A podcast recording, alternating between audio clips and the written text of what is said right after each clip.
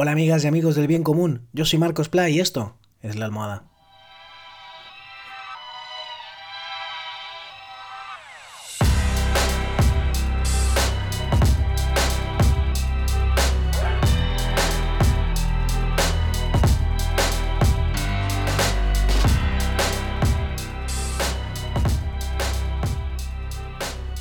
¿Qué tal? ¿Cómo estáis? ¿Cómo ha ido el fin de semana?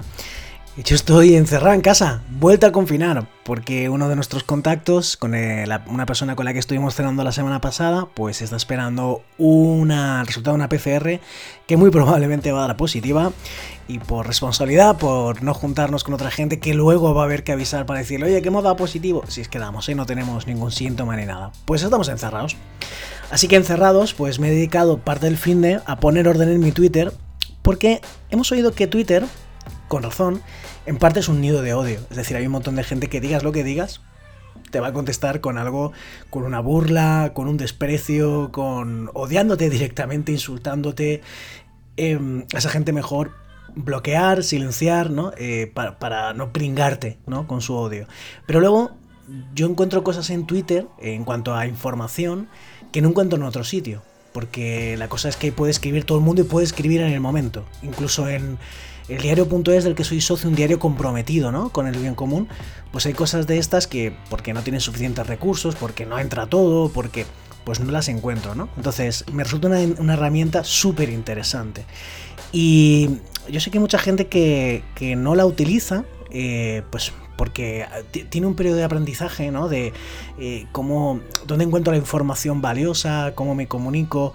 Eh, y ha oído mucho lo del odio, ¿no? Pero si bloqueas, silencias evitas a esta gente, ¿no? Que lo pringa todo. Eh, y vas siguiendo a eso, ¿no? A determinadas cuentas, sobre todo utilizando la herramienta de las listas, ahora que es muy fácil poder ver todos los tweets de la gente, puedes seguir a mucha gente, a la que quieras, a miles, pero eso no es práctico a la hora de enterarte de lo que la gente que más te interesa está publicando. Con las listas puedes elegir, yo tengo a treinta y pico y seguramente ya tengo demasiados, ¿no? De personas, colectivos que me interesan. Y entonces, aunque, ¿vale? Tengo, sigo a 700 y pico, sobre todo es esa lista de treinta y pico que son de los que más me quiero enterar eh, qué están contando, ¿no? Eh, pues eh, la que miro cuando voy entrando a Twitter. Y este fin de semana que lo he visto bastante, a tener que estar confinado otra vez, pues es que he pensado algo que una vez más no es nuevo, pero que creo que es bien interesante, ¿no? Es como darme una vuelta al globo donde... Eh, por donde hay fuego, a veces literal, incendios, eh, pero a veces donde hay un momento ¿no? de efervescencia y de grave conflicto social, ¿no? Es como una especie de como la estación, como las imágenes que se toman desde la Estación Espacial Internacional de la Tierra, pero estas en vez de físicas, ¿no?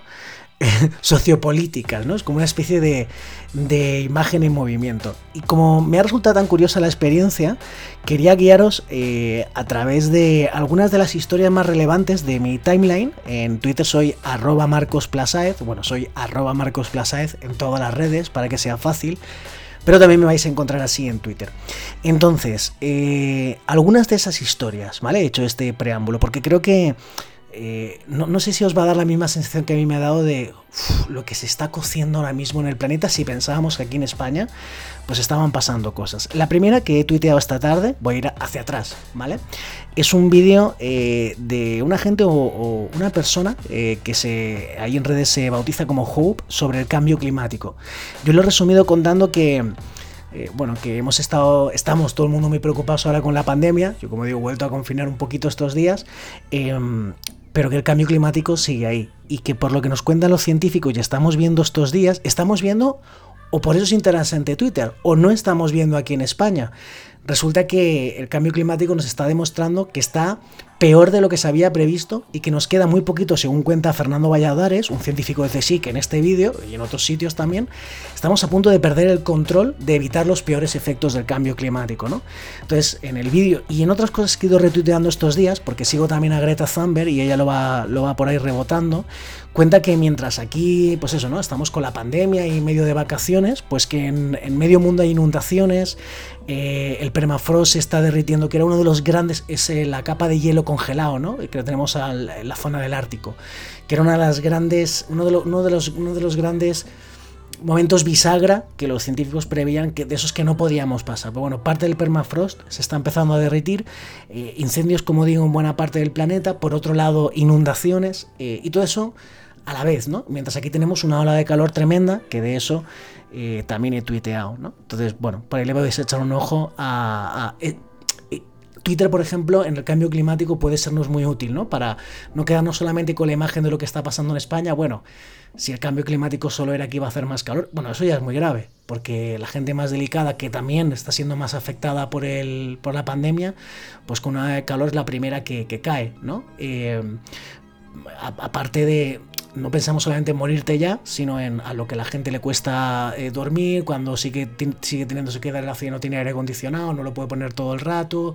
Bueno, un, montón de consecuencias para la salud directamente, ¿no? Aparte de la falta de, de agua ya en muchos sitios, ¿no? De veraneo. Luego he tuiteado eh, sigue, sigue estando otra de las heridas abiertas, vamos a llamarla así, una vez en, un campamento, eh, así titulamos una actividad, ¿no? Las heridas abiertas de la Tierra. Unas serán de ecología, ¿no? Incendios, cambio climático, explotación de ecosistemas, y otras serán de derechos de las personas, ¿no? Entonces, eh, otra de las que sigue abierta es la, herida feminista, ¿no? La, herida es la machista, ¿no? La, tirita o, el, el, betadine, diríamos hoy, sería el feminismo. Pues bueno, ahí he tuiteado unas unas gráficas eh, muy interesantes en las que correlacionan cómo eh, chicas, actrices conocidas, Scarlett Johansson, Emma Stone, Jennifer Lawrence, em, cómo se las ha emparejado en el cine con personajes masculinos mucho más mayores. ¿No? Como si lo que importara de ellas no es lo que saben hacer, ¿no? O sus personajes y estas actrices, sino cómo lucen físicamente. Y cuanto más jóvenes, más se pone en valor esa cosificación, ¿no? Me interesas más como cosa que como, lo, como persona que sabes que eres y que sabes hacer cosas, ¿no? Bueno, son, son muy interesantes, también la vais a encontrar ahí en Twitter. Otro bombazo es, pues bueno, todo lo que ha pasado en Beirut desde la explosión de, creo que es nitrato de amonio, la semana pasada, en, el martes pasado en, el Líbano. Y entonces, eh, a ver, creo que han muerto 130 y... Hablo de memoria, ¿eh? ¿eh? Lo que tengo delante es el tuit de última hora de emite en pleno el gobierno libanés. Pues bueno, vieron 130 y pico personas, creo que miles de heridos, 300.000 personas sin casa, un verdadero desastre. Entonces, la gente que ya estaba harta porque esta era la enésima crisis o el enésimo desastre ¿no? que ocurría en el Líbano, pues ha vuelto a salir a la calle a pesar de, del caos y, de que todavía hay mucha gente en los hospitales, de que mucha gente no tiene casa, y han conseguido que caiga el gobierno libanés, que creo, he leído por ahí, eh, que es el segundo que cae en meses, ¿no? Bueno, pues otra herida abierta en, en el planeta. Otra de las que tenemos en España son los MIR, de eso he estado leyendo bastante últimamente. Eh, los MIR valencianos cumplen tres semanas de huelga indefinida, cada vez más molestos con la actitud de la Consejería de Sanidad. Bueno, esto lo he tuiteado porque eh, lo he retuiteado porque cae en mi tierra, pero los MIR de Valencia, los MIR son los médicos que están todavía en prácticas, quiero así resumiendo y seguramente me dejo, me dejo cosas. Eh, pero bueno, que los tienen de una manera súper precaria, súper explotados por la administración. O sea, no debería, no debería explotar a ningún trabajador ni trabajadora, pero hombre, que lo haga la administración, que en teoría tiene todos los recursos necesarios o debería tenerlos, pues eh, manda narices, ¿no? Pero bueno, los MIR en buena parte de España están ahí levantando el grito al cielo, ¿no? Eh, por, por la situación patética que sufren. Que nunca puede estar más claro que lo que sufre, que la explotación que sufre un trabajador o trabajadora, luego la pagamos el resto si un médico que te atiende, una médica, eh, resulta que eh, viene de estar haciendo no sé cuántas horas de guardia sin dormir o sin estar bien remunerado y entonces eh, no estar satisfecho del todo, bueno, yo prefiero que esté en las mejores condiciones cuando me atienda a mí o a la gente que quiero, ¿no? O a cualquiera al final, ¿no? Otra de las cosas tremendas, mucho, mucho, sigo también a Open Arms, eh, la ONG que rescata con los brazos abiertos ¿no? a, personas en el mar que huyen de la tragedia, de, un montón de tragedias eh, que ocurren en, África, en Oriente Medio.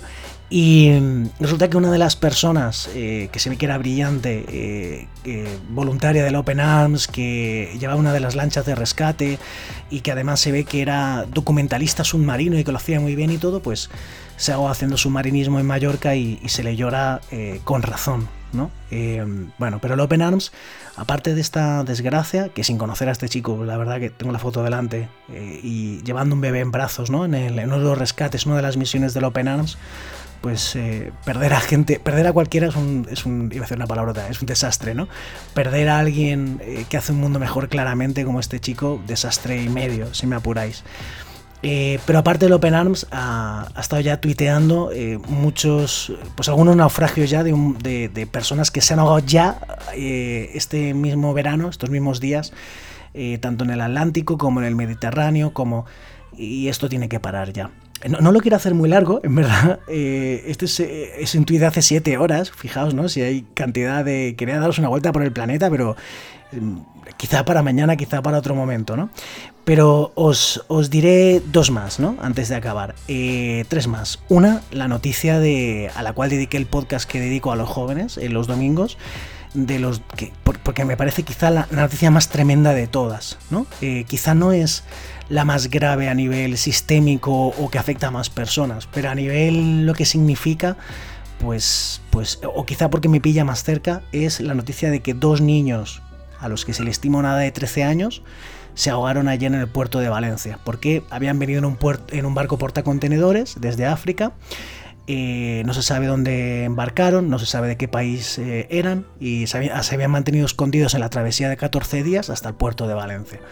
Y aquí cuando el barco estaba haciendo las maniobras para atracar, pues aquellos debieron darse cuenta y no sé qué, y para que nadie les pillara y no los deportaran otra vez a África después de haber vivido pues no lo sé, porque nunca, eh, a pesar de que, le, de que leo, de que trato de informarme, nunca he vivido nada ni parecido, pues bueno, con, para que el drama, su drama no fuera más drama, por eso les ocurre otra cosa, que además con toda la ropa que llevaban, ¿no? con todo su pequeño equipaje, lanzarse al agua, por lo que he leído, yo no, sé mucho de barcos, en el peor momento, en el que estaban todas las turbinas encendidas para eh, acercar al barco y poder a, puerto ¿no? y poder amarrarlo bien, pues bueno, se tiraron al agua y aunque intentaron rescatarlos, pues se ve que fueron succionados y, se ahogaron, ¿no?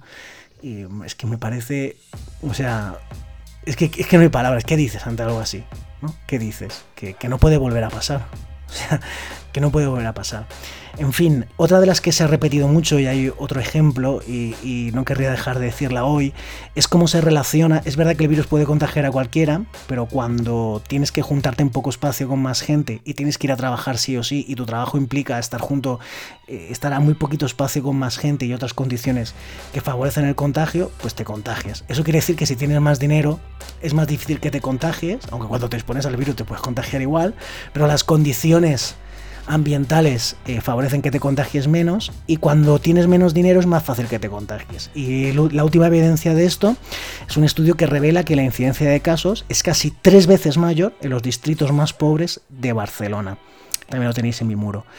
Em, y voy a acabar con esta, con los incendios. Eh, esta es una de las cosas que ha retuiteado Greta Thunberg. es que esto seguramente no lo vais a ver en otro sitio. Por eso quería hacer este, este podcast así de muchas cosas, eh, porque es que creo que tiene valor, ¿no? El informándonos de forma alternativa, o sea, consumir medios que ya lo he defendido aquí, eh, que estén en manos de la gente, La Marea, Info Libre, el diario.es, El Salto, no sé, todos estos y más, Em, pero también, ¿no? Eh, ese picoteo de muchas cosas creo que está bien, ¿no? También de buenas noticias, ¿eh? Ojo, que también eh, ahora estoy leyendo como las más chungas, pero también he, he cosas, fotos, por ejemplo, de un tal Xavi que es fotógrafo de naturaleza, que son la leche. Entonces, bueno, me voy con un incendio en el Parque Nacional de Kenia de Shabo, no sé si se pronuncia así, eh, tremendo, ¿no? Y además hace un hilo la chica que lo que hace, que hace esta publicación con todas las especies, no sé si todas, pero un montón de especies afectadas eh, o posiblemente afectadas por este incendio. ¿no? Entonces, bueno, un mundo revuelto, pero que podemos conocer como nunca, y eso en parte está bien. ¿no? Eh, solamente podemos solucionar estos problemas complejos cuando los conocemos de forma compleja. ¿no? y, bueno, eh, creo que Twitter es una buena herramienta para enterarse de qué está pasando, para tomar las mejores decisiones allá donde estés. En ese permite hacer de la mejor manera ese piensa globalmente para actuar localmente. En fin, que espero que estéis súper bien, buenas noches y ya sabéis que lo existente no agota lo posible.